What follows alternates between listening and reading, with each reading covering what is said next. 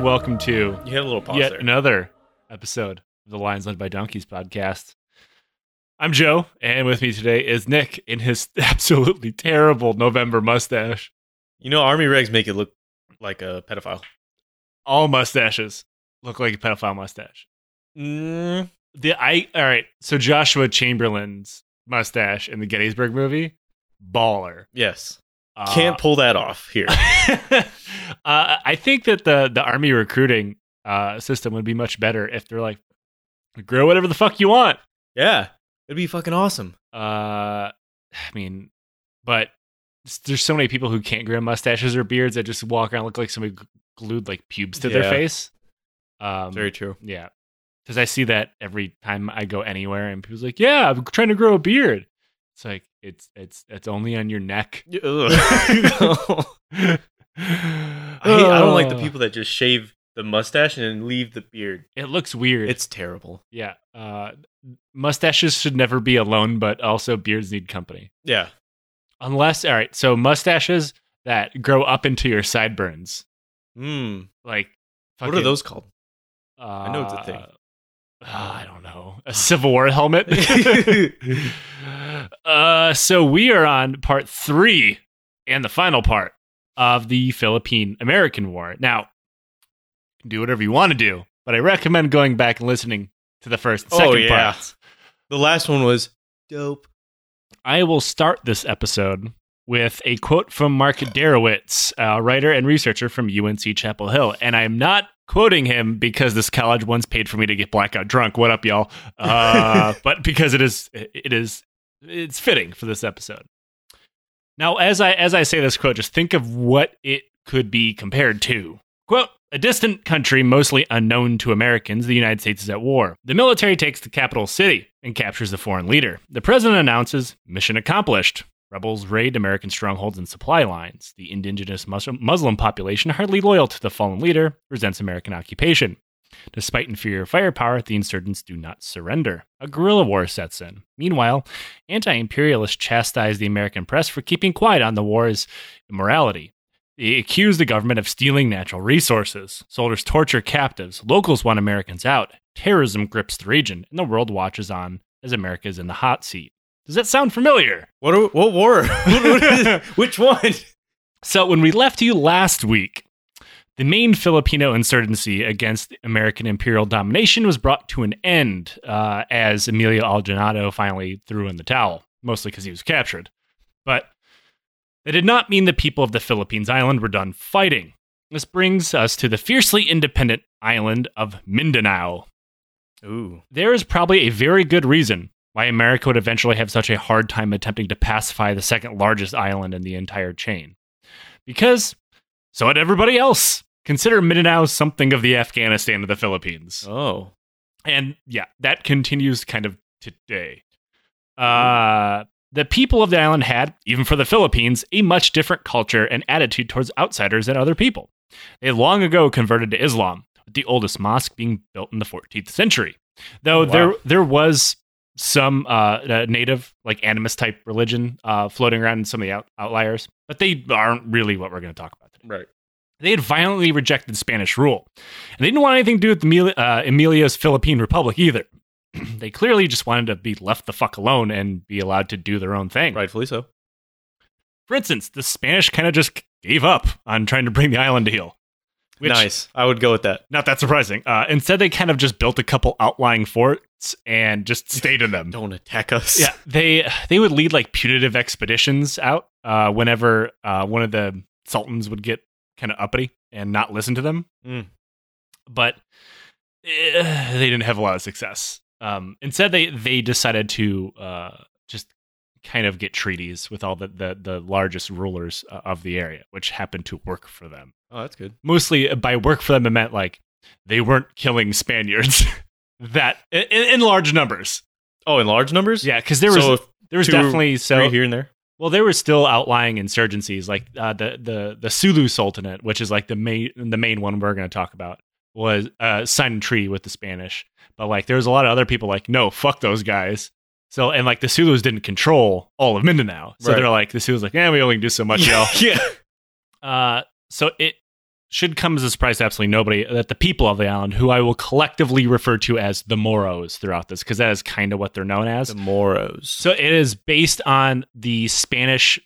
So in history, uh, the Iberian Peninsula, which we now know as Spain, uh, was invaded by the Moors, which were Muslim invaders from Africa. Uh, so they somehow that name kind of got used on the Philippines too, I, it, just because they're Muslim. Right. It just means the Moors. There's Um, more of them.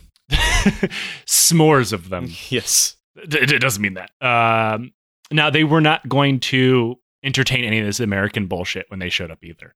Uh, and some Moro groups will contend that that is why they still fight today. Though a lot of that has more to do with what they now see as Philippine imperialism onto Mindanao.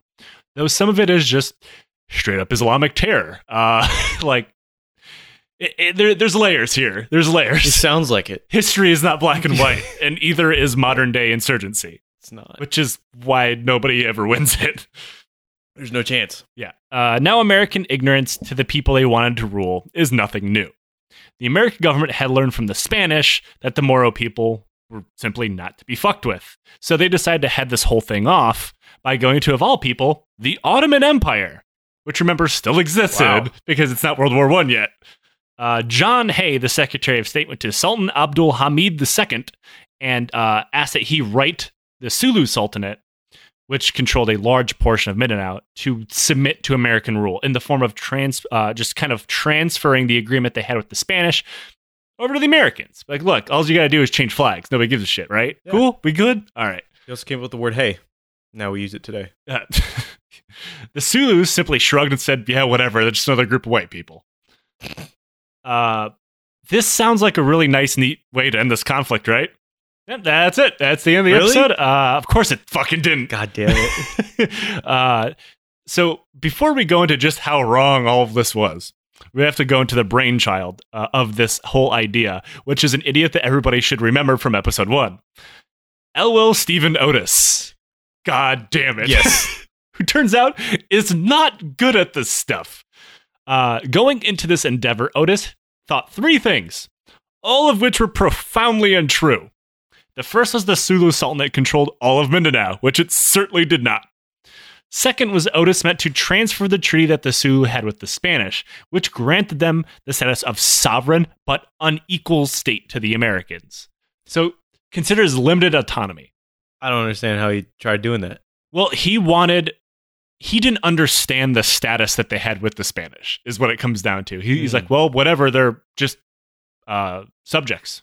Like that's Ah. all it is. The Spanish are in charge, and that's all it is. But there was like he didn't understand there's nuances to this shit. Like the way the Spanish got what effectively is collaboration from the Sulus is like, look, just run your shit and listen to us from time to time.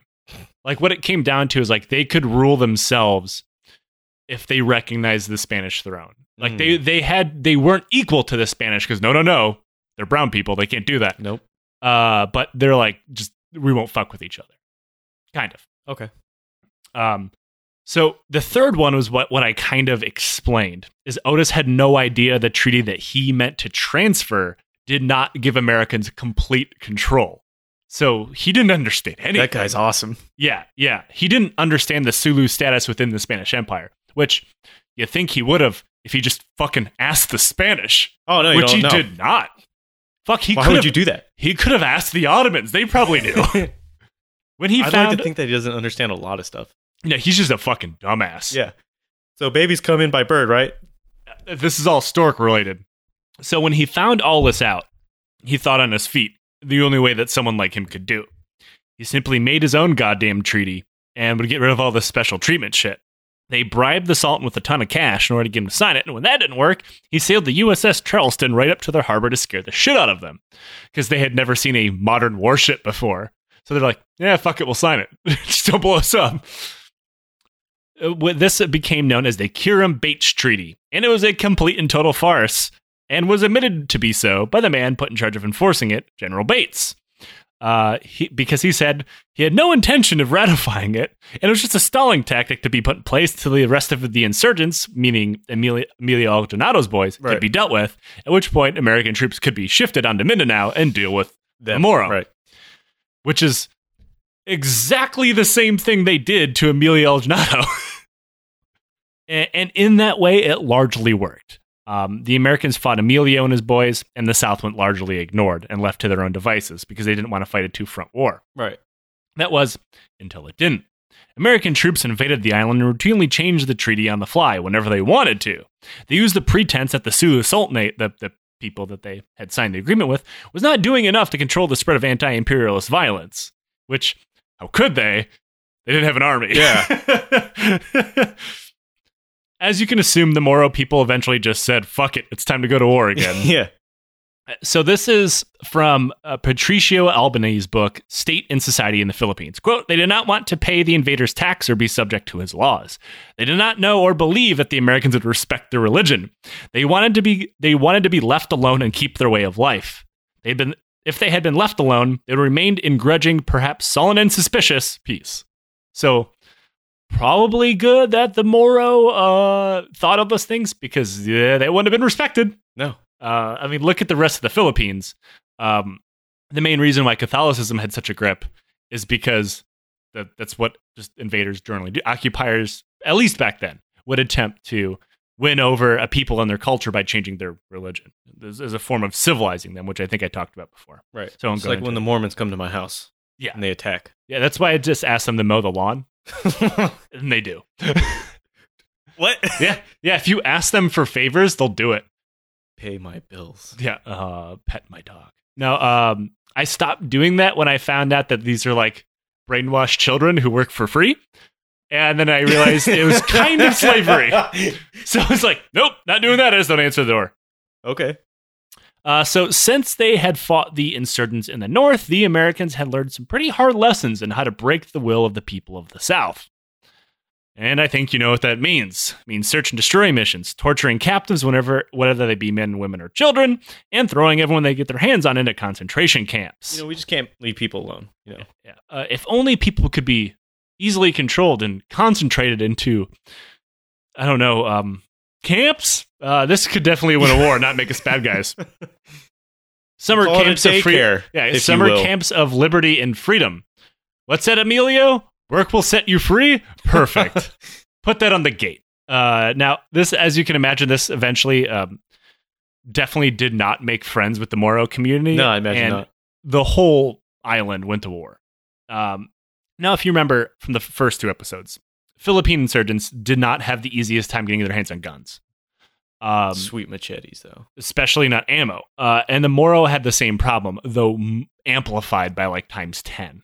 The main reason why the, the other islands had at least some weapons is the Americans helped, but they had captured a lot from the Spanish. Also, some that them had been trained by the Spanish.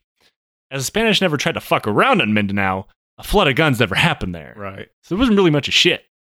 Um, so very few modern firearms trickled down to the Moro. In the very beginning of the insurgency, like they did have some repeating weapons, but most of them were muskets. Oh God.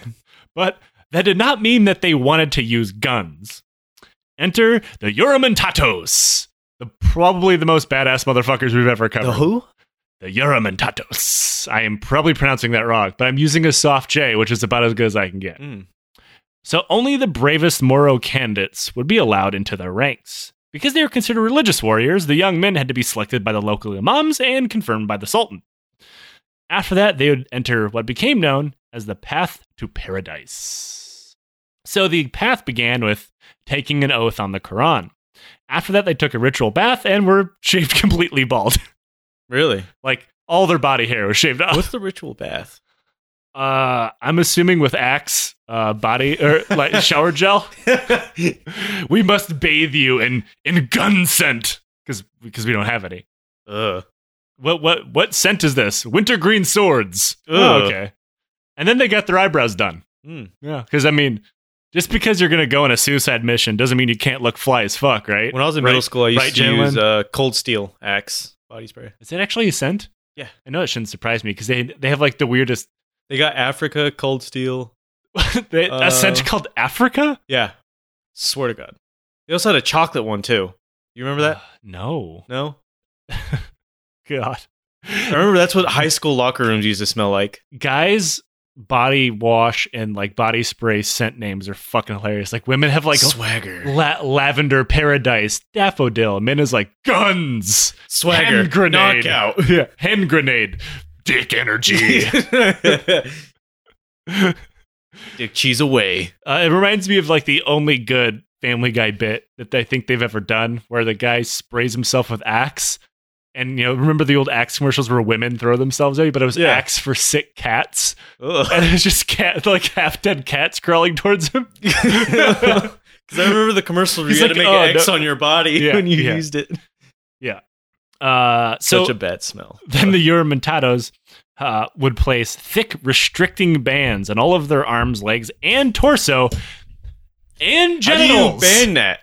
Uh, it's like really thick metal bands, and like so I think some of them were rope, but yeah, there's effectively tourniquets. Ugh. Also, somewhere on their dick. Ugh. so there was a religious symbolism behind this, but also it was practical. It restricted blood flow. So like if you got shot, you wouldn't bleed out immediately. You could just keep on trucking.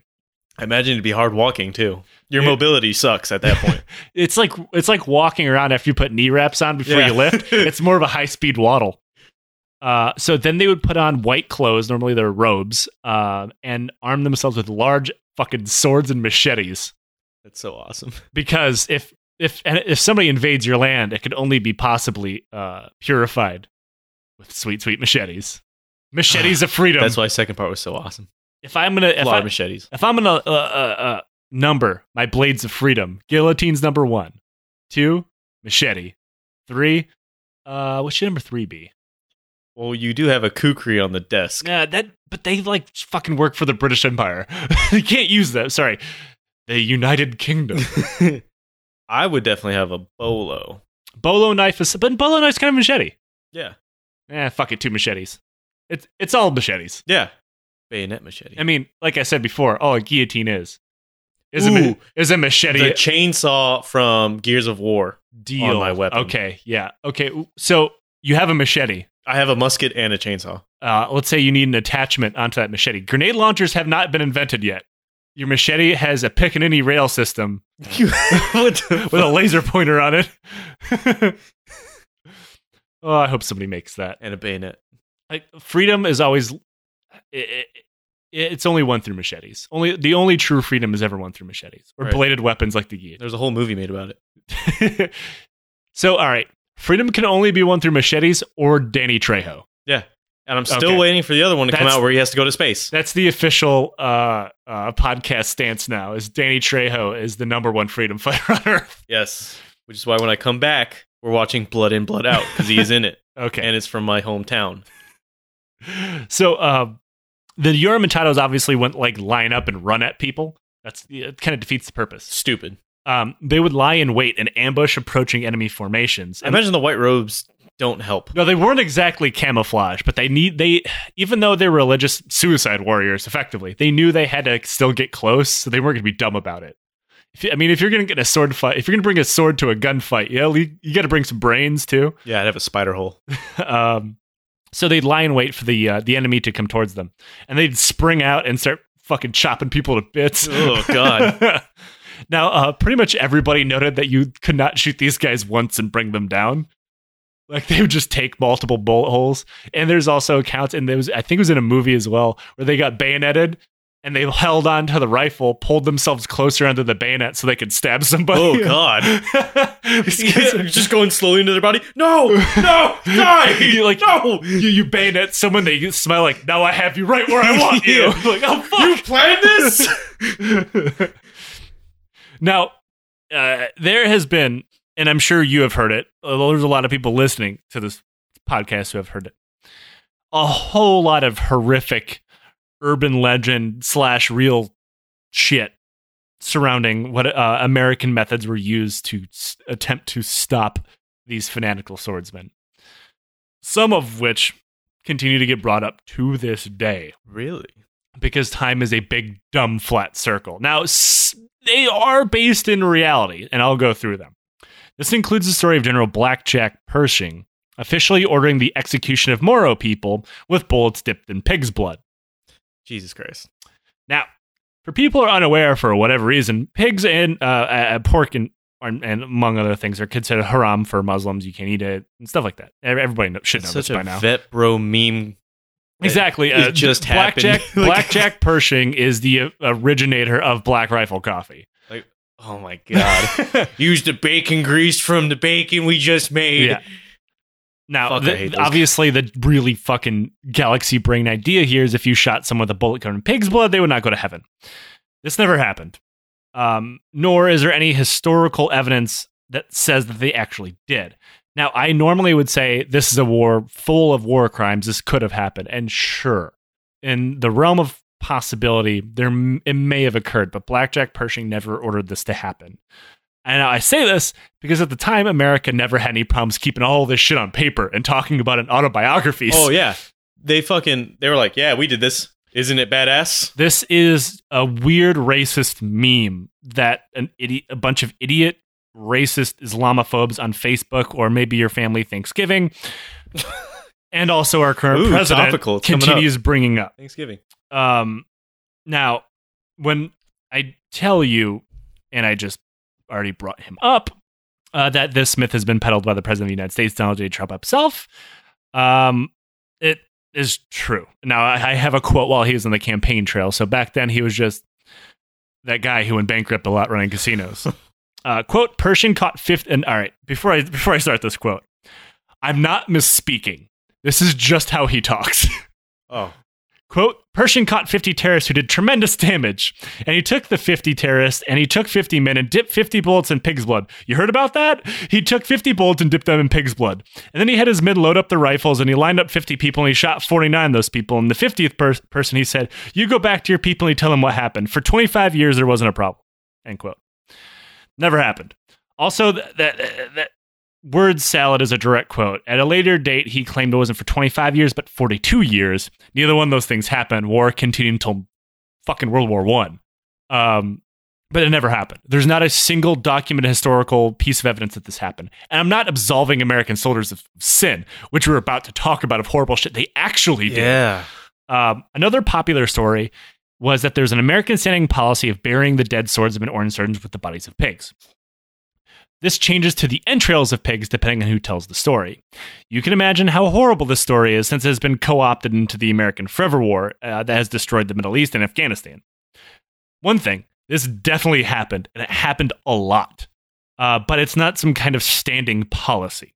I think that needs to be like, it happened, but people say that this was like ROE or, or some kind of standing operation procedure, like that you'd get a pamphlet when you came to the Philippines, like this is how you discard the dead.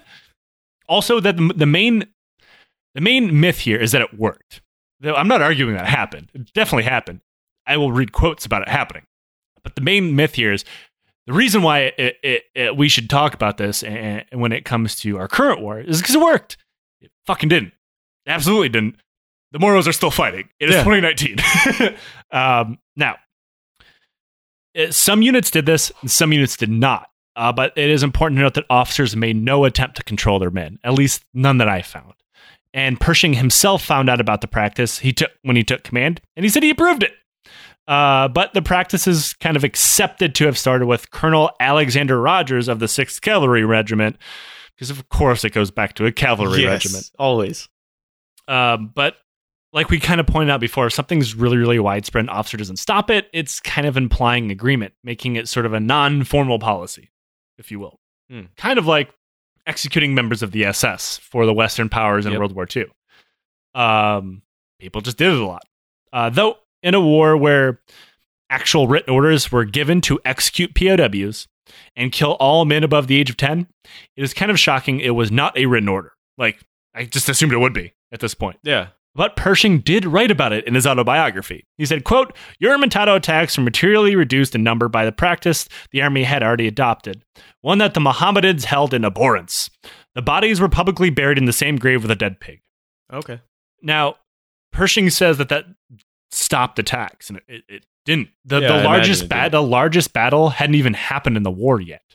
Um, but yeah, it it continues. But also, I think Pershing may have believed that it was working because maybe it was less attacks that he saw. Yeah. Also, the Moro Rebellion didn't have like a huge body count for American soldiers. Like, not that many died. Yeah, there wasn't any GoPro footage of this. Yeah. Now the the Philip Amer- the Philippine Americans War had a much higher body count, uh, but they were also fighting a much more organized, well armed, and well trained resistance. Um, so they they really can't be compared. Um, what is important to note here is that idiots cite these gross war crimes being what finally broke the back of the Moro Rebellion. It absolutely was not. It infuriated people to see their dead buried in such a way, swelling the ranks of the insurgents and kind of knitting a kind of solidarity between the Juramentados and, and the people that wanted to fight the Americans and civilians who kind of want to stay out of it, like the defense sitters of, of an insurgency. Like people may have not wanted to throw down and actually fight, but they're like, I'm going to support them now, Yeah. which is You push them to that point. that's fucking how counterinsurgency works, or doesn't work for that matter. The Big circle. yeah, the idea uh, leading like that, that this brought an end to the war was like it, it is trying is like trying to argue that what like Robert Bales did was a was was a positive. Oh my god. you know what I'm saying? Like, well, if we just unleash ten of those guys, the, ta- the Taliban's will to fight will be broken. That's just not how it done. works. Over. Yeah, that's not how it works. And this is the type of shit that uh, people who claim restrictive rules of engagement, um, are, or or if we took the gloves off, so to Yeah. say, uh, is why Americans lost in Vietnam, Iraq, or whatever the next place we're going to invade is going to be. we like send our Uncle Roy and turn the Middle East into a glass pit like he would like. Yeah, this is a lot like. Have you ever read or watched All Quiet on the Western Front? I have. So when the main character goes home and he because he's been wounded, uh, and he is like a whole bunch of old guys are talking about the war, Yeah. and he's like, and, and the main character's like, no, that that won't work. Like a, a ton of people are going to die, and and nothing's nothing's going to happen. And uh, the the old guys who are not veterans and not in the military are like, no, no, you don't understand. You only see your one little slice of the war. You're not seeing the full picture. And he's just like, Exactly. yeah, yeah. Oh god. Such a good movie though. Uh, so one thing that did stop the swordsmen was exactly what you would think would stop them: Dull blades. guns. Oh fuck. Now, American soldiers were armed with a Krag Jorgensen rifle, which was powerful, but had numerous problems in the climate of the islands. Um, also, it was bolt action. It's not like it was a semi automatic rifle. So, fighting charging swordsmen is kind of hard when you have to stop and work a bolt. Yeah. Um, but that did not stop this gun from becoming a lyric and a popular song of the time uh, amongst U.S. soldiers and the populace. Uh, that went, and this is true, quote, under our starry flag, civilize them with a Krag. What? Fucking white people. That sounds like shit. Because our history is just racist and dumb. God. No, I, I, I'm I'm laughing at that because like I could see someone singing that. Like I could totally see somebody singing. That. I could see somebody trying to make an updated one. Yeah, yeah, definitely. Uh, so okay, while we're on the subject of super racist American songs, and this, and, so it keeps going. well, this is a little off topic, but we're going to talk about a 1903 operetta called "The Sultan of Sulu," which featured a white man painted up to be described as a quote Orientalist clown face, uh, in the guise of a Moro leader. he was in, he was in brown face, yeah. Uh, if in case you thought that was something that ended in the uh, Oh, no. 1800s, this is 1903. Um, the operetta featured a chorus of soldiers that sang verses like, We want to assimilate if we can the brother who is brown. We love our dusky fellow man, and we. and we hate to hunt him down. So when we perforate his frame, we want him to be good. We shoot at him to make him tame, but if he understood. What the fuck? Holy shit! God. I know that had nothing to do with the war, really, but like, what the fuck? And this is how like press and popular media and and and like a narrative makes war okay. Yeah. Because like you're singing like, "Hey, I want to be friends, but if I have to shoot him, that's cool too." yeah. But like, dude, this is fucking country. like, leave him alone. No, man. When I I wanted to find a clip of the operetta and I could not. Uh, but I did find pictures of a guy in brown face, uh, which shouldn't surprise anybody because he's the prime minister of Canada. Ayo! Really? Yeah, we don't get we don't get the dog in Canada often, but that's a uh, don't. Justin Trudeau burn. Mm. Rare. Uh, but not as rare as him in blackface. Oh, nice. Hey. Hey, another problem was that soldiers were routinely ambushed before they could have a chance to bring their rifles to bear or have to cycle a bolt action Yep, over and they over didn't again. have a chance to sing their song. yeah. Quick, everybody, civilize them with a Krag. I, I can't, Brent. I have a sword in my chest. Fucking Brent. Hey, Fabian. Xavier. Uh, fucking Braxton. God. I think we just killed a lacrosse team. uh, so a lot of times people resort to using pistols. Uh, they could draw them faster and shoot f- and shoot faster. Like I mean, they at first they had a 38 revolver, which fucking sucks. Um, and the 38 revolver was such a piece of shit that Moro uh, swordsmen would just run right through the bullets. And there was actually some people that went back to a black powder 45 caliber revolver because it would blow fucking cantaloupe sized holes in people. uh, and so like the people try to use the 38 because it fires faster than the Krag Jorgensen. Also, soldiers are soldiers; they don't want to carry their goddamn rifle everywhere in the jungle. Yeah, fuck that, dude. so like, yeah, let's carry a revolver. Fuck it. Uh, so, uh, yeah, it just wasn't working. It was really, really underpowered. Which brings us to the development of a historic weapon of war and fetish for the tactical boomers everywhere to the current day. Really? Colt 1911 Oh, 45. God damn it. Yep, uh, a gun you cannot scroll through Facebook without seeing your stupid friend buying for a thousand dollars. Now, this new handgun would drop people with pretty much a single shot, assuming the person had a good aim. Uh, which you know that meant that the these suicide charges stopped working effectively. Um, they still totally happened, but the Americans who were getting slashed up pretty severely would not lose per, per se. We're not talking about squads getting overran on the regular here. Right. It didn't really happen. It was a Um, rarity. um, they're just getting fucked up. the, I don't think the, the I don't think it was the Juramentado's goal. Um, may, maybe it was in some cases, but they were just trying to do as much damage as they can. Yeah. Um, Honestly, that's fucking terrifying. yeah, that's I would hate to see that shit. Imagine like I would much rather square up with a guy with a rifle at you know oh, yeah. even with an eye shot Because Uh, I would hate to get fucking slashed by a machete. Yeah, that shit would fucking suck, and you know Yeah. it's coming for your hands first Yeah. because it has a gun in it. Yep. That's not happening. And I mean, I think you could feasibly call the Juramentados a terror weapon. And I don't mean that in like an Islamophobic way. I mean that in like when you look at other weapons that didn't do as much damage as you think they did, but just they sweep terror throughout the ranks like a sniper Yeah. or a kamikaze. I don't even think they meant to that to be a terror weapon. That's just what they had. yeah, uh, and, And it just fucking blows if you're on the other side of it. yeah, and they did what they had to do. Yeah. Like, We have farm equipment. Fuck you. What do, what do we have laying around? Uh, I got these bands for my dick, and I got this machete. yeah. All right, let's do this. So take our cock piece out and slam them with S- it. Slam on our holy religious cock ring and start slashing motherfuckers. Um, now, this kind of worked, and the the tide of the war. I mean, the tide of the war was never on the Moro side. Um, like Emilio Aguinaldo had um, feasibly had a chance to make the Americans not want to fight him anymore. The Moro never really had that. They they were never winning, um, but they kept fighting. They rarely attempted to engage large group of American soldiers, knowing that it wasn't really their strong suit, and instead stuck to ambushing them. This led to the Americans chasing ghosts and attempting to corner Moros and force them to fight. Mm. If this rings any bells, yeah, you're you're you're I could see you're not wrong. if the posts were there back then. Come out, fight. You fucking cowards. If they just stand up and fought me like a man, well, why the fuck would they do yeah, that? why would I? Why don't you grab a machete and try to fight like one of them? See how that goes. Yeah.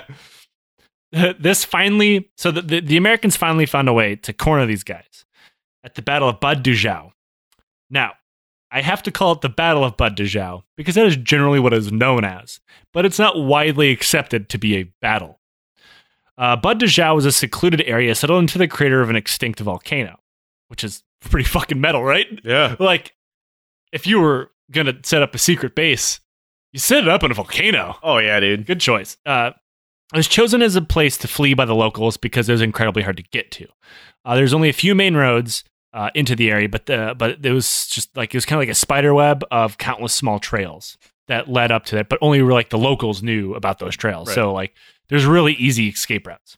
American patrols had been making people's lives a living hell. They've been poisoning wells, like we talked about, killing livestock, destroying crops. Just the simple act of surviving kind of became a chore.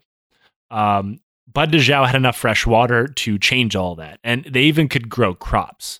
Oh. So, like, they could kind of just start their weird refugee commune away from American soldiers for a while, anyway.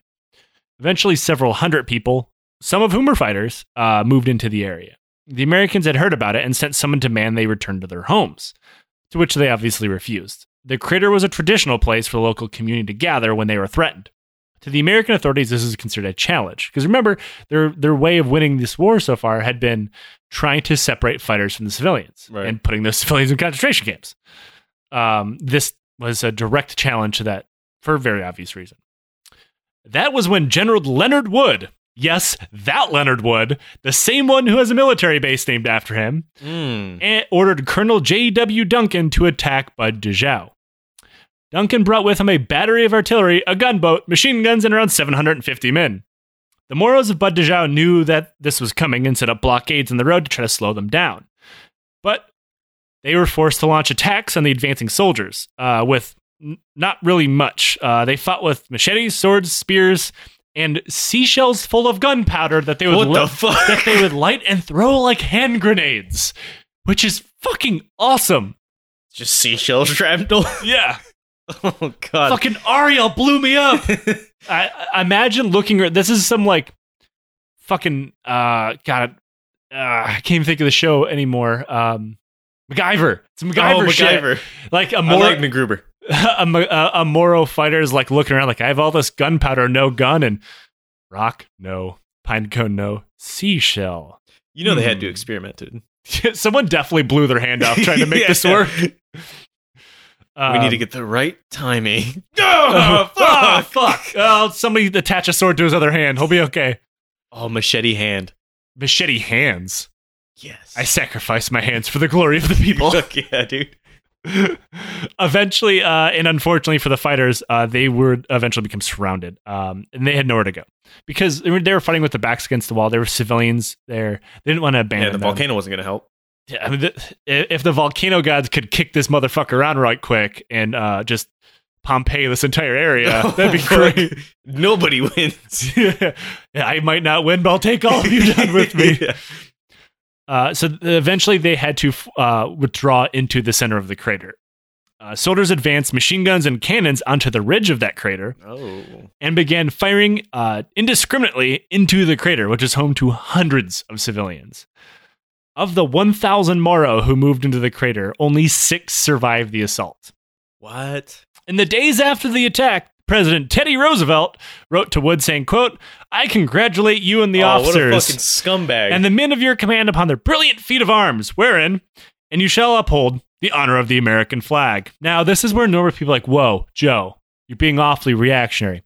It's 1906. It's not like this. He knew that there's hundreds of dead civilians.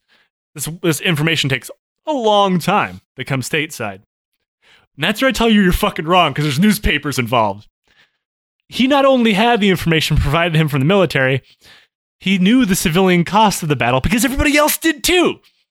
Now, the now this is now widely accepted to be a mass slaughter, and it was known almost immediately on March 11th, 1906. Uh, edition of the New York Times, which was seven days after the massacre, and about the same time Roosevelt made his statement, ran a headline that said, "quote Women and children killed in the Moro battle, mingled with warriors felled by shot. Four days of fighting, 900 persons killed.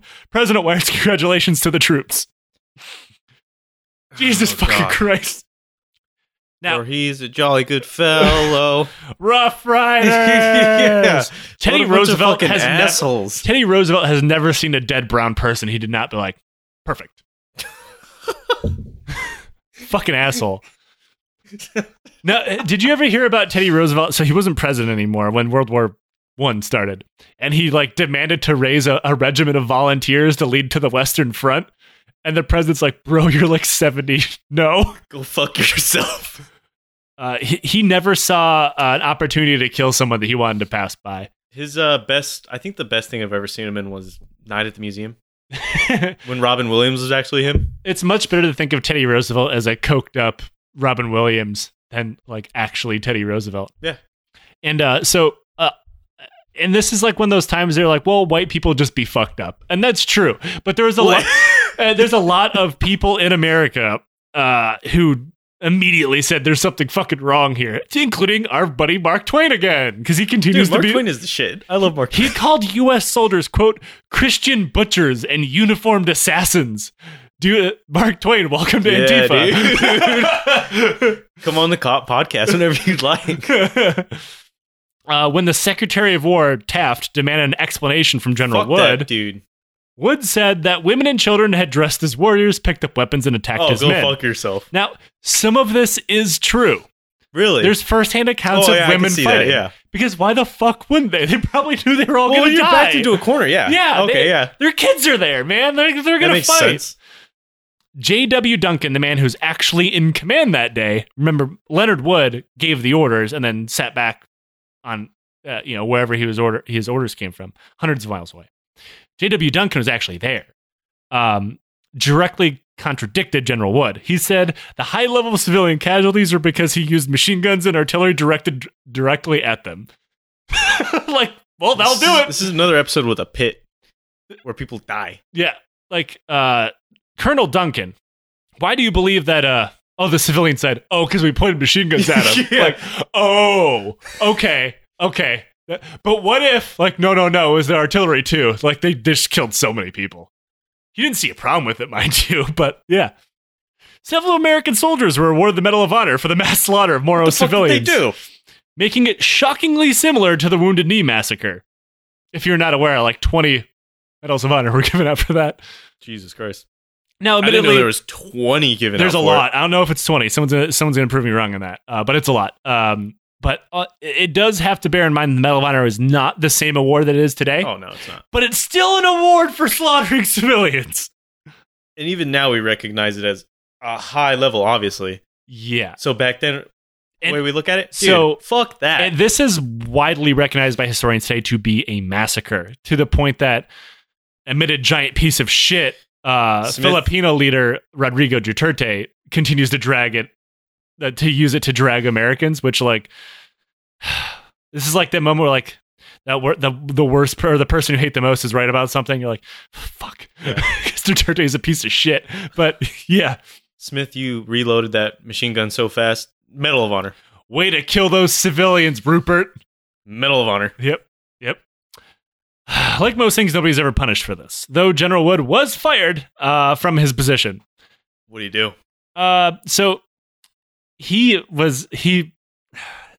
I'm trying to figure out a good way to to to explain this. He was fired, which is never a good look. Though he was relieved of command. He made up for this by taking full responsibility for the actions at Bud.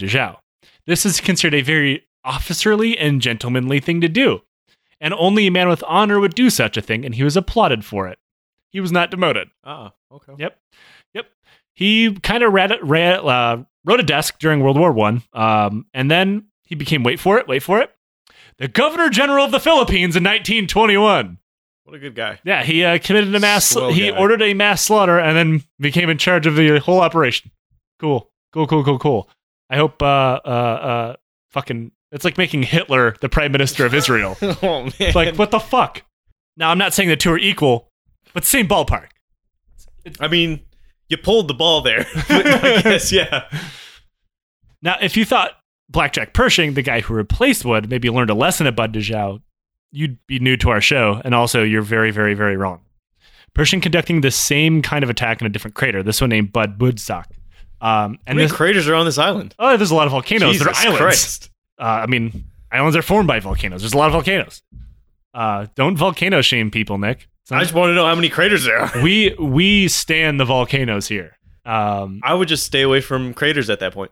Yeah, well, I mean, they're still it's still solid. Like the Americans probably won't come into your volcano volcano Just crater. machine gun me. Yeah, they'll just stay at the at the ridge and kill everybody you love. Um, now this time instead of using all American soldiers, he used American trained Filipino soldiers. Oh. Yeah, he set them on their own countrymen. Though it should be noted that there's a very good chance they didn't see them like that. They didn't see them as Filipinos. Right. So you know, Okay. divide and conquer type shit. This time, the Moro forced their civilian pop- population of around 10,000 to flee, knowing what would happen to them. Though some refused to leave, like uh, people's wives, kids. They're like, fuck you, no, I'm staying, that type of stuff. In the end, about 500 fighters held the crater and fought the incoming soldiers until they were all dead. One of Pershing aides wrote, quote, one of our old time sergeants shouted to his men, Be alert! They're going to charge! They've gotten themselves all dressed up to die! Which means like the white clothes. They rushed up the slope in staggered waves, but our men stood firm and fired long rolling volleys that dropped the gaily decked figures like broken dolls. They charged, their charge ended as quickly as it began. Not one managed to reach our trenches. Such is the do or die bravery of the Moro. Though, like before, the Americans ordered them to disarm and they refused. Uh, no quarter would be given. Um, to anyone. That meant women and children, to which Pershing's aides said about 5% uh, of the dead were women or children. So you could assume it was probably a little higher. Yeah. It's kind of a weird kind of math to do. Um, and this was in June 1913, just a little bit more than a year before the outbreak of World War One. Wow. Yeah. Yep. Which Pershing would go on uh, to kind of become a hero in for doing all, mostly nothing. Uh, but yeah. That's how you do it. Yep. It was finally around this time that the U.S. military decided the Moro lands should be placed under a civilian government, um, thinking it no longer needed a general to run it. Now, I know what you're thinking. Finally, the Moro would be able to rule themselves in a larger colony, at least bringing the war to an end. Nope, nope. The first civilian governor was a white guy named Frank. Yeah, white guys have to run it. it's just some guy named Frank that Pershing picked. You think brown people can run themselves? Don't be silly. yeah. Hmm. Harumph. Fucking All of our- smug bastards. I just spontaneously developed a walrus mustache as we said that. Oh, yeah. And a monocle just flew nowhere onto your eye. I just look like the Monopoly guy, but like somehow more evil. Uh, the Monopoly guy would totally be Oh, down with dude. colonialism. He's a racist fuck. You know it. the The Monopoly guy says the N word all the time. You ever Uh, go down his fucking streets? you you crossed go. Oh, what? What's your name? Uh, Nick Casanova. Ah, go to jail. Go directly to jail. Slightly Hispanic, huh? Hmm, broken windows. uh, the Philippines would function as a colony of the U.S. until they were given independence after World War II. Though the U.S. retained a lot of power within governmental institutions. So much so you could rightly consider it a puppet regime for decades. I wish I could write that this is where the war was over. But a low, simmering Moro insurgency continues to this very day, uh, in varying degrees of violence, uh, with fractious groups of militias, some of whom have sworn allegiance to ISIS, others are more political rather than religious. It, studying that too long is like staring into a madness room. I'm not going to get too far into that. But a lot of this is due to colonial practices put in place by the United States and various uh, brutal Filipino dictators like Ferdinand Marcos, who we supported. All done with the moral and material support of the United States. During the reign of Marcos, thousands were killed and tens of thousands were jailed. Many more were simply disappeared, never to be heard from again. When Marcos was forced from power, he was allowed to come to the U.S. for exile, where he died in peace. Oh, okay. Yeah, yeah. Happy endings. Today, Rodrigo Duterte, a man who once ran death squads and said he wished he could have raped a woman before she was killed by one of them, Oh. is in charge. He has favorably compared himself to Hitler and is attempting to Oh. murder his way out of a drug problem. The number of dead is somewhere around 30,000 and rising rapidly. We support him too. Uh, we have a ton of military bases there. Eee. This brutality has been visited on political enemies and dissidents. Our researcher, Robert Chang, recently had a friend who was nearly killed by an off duty cop in a suspected assassination for daring to speak up for environmental rights.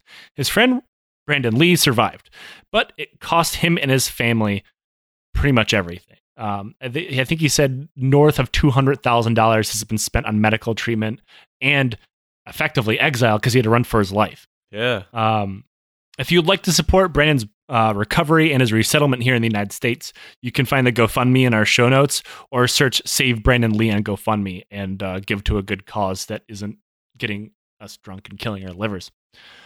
Um, Solid choice. yeah, uh, and and and Robert, our, our our researcher, pointed out that a lot of um, things left behind uh, by the Americans still uh, exists.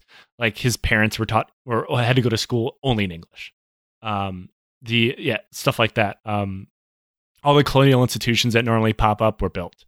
Um, that kind of propped up that kind of colonial institution, and it still is largely existing. Um, we're dealing. I mean, that kind of stuff doesn't go away in, in a generation or two.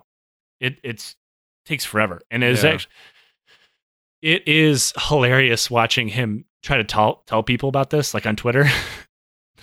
he had a guy say, uh, uh, some guy ra- said like, we rapidly gave them independence. Like he's like, it took sixty years. Rapidly, yes. like, what about all the concentration camps? He's like, those are resettlement camps. Ah, fucking Christ. Um, yeah, yeah. Um, so if if you want to support the show, support the show. We'll be giving a lot of money to uh, to Brandon Lee and his family as much as we can. It's not really a lot in the grand scheme of things, but as much as we can. Uh, uh, for, as a thank you to to Robert, and and so Brandon maybe be able to recover and have something con- that resembles a normal life after you're having a government try to kill him. Yeah. Um, if you would like to support the show, share us around, review us. And before we go, and because this got incredibly depressing, uh, because history always is, uh, question from the Legion. Oh, yeah, yeah. Yeah. We forgot to do that the last two weeks because we were too drunk. Oh yeah. Uh, I think. Um, so this question is: uh, Do you know the people that you do interviews with, um, or like have you ever met them in person? Have we ever brought them in and and interviewed them? No. Um, I've pretty much met everybody through Twitter. Though uh, at one point, Tom got the double header because I knew him on Twitter, and then he did our German Armor episode, and then he moved here and came and recorded in person for the Air X series. So yes, I invited a stranger from the internet into my home. I have Awesome. I have not been kidnapped yet. I don't think they'd want to kidnap you.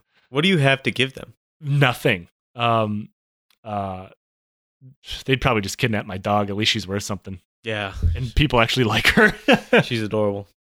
so, if you would like to ask a question, you can DM the Twitter account at lines underscore by, or ask us on the Patreon page.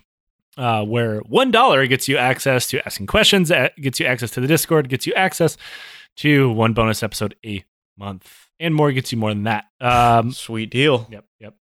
So before we go, I'd just like to say thank you again to Robert Chang for everything he did for this series. This is outstanding, great research. I can't wait to work with him again. It's For awesome. everybody else that just tuned in, thank you for taking this incredibly depressing journey uh, through yeah, none of it ended well. Through Spanish colony to drug Hitler.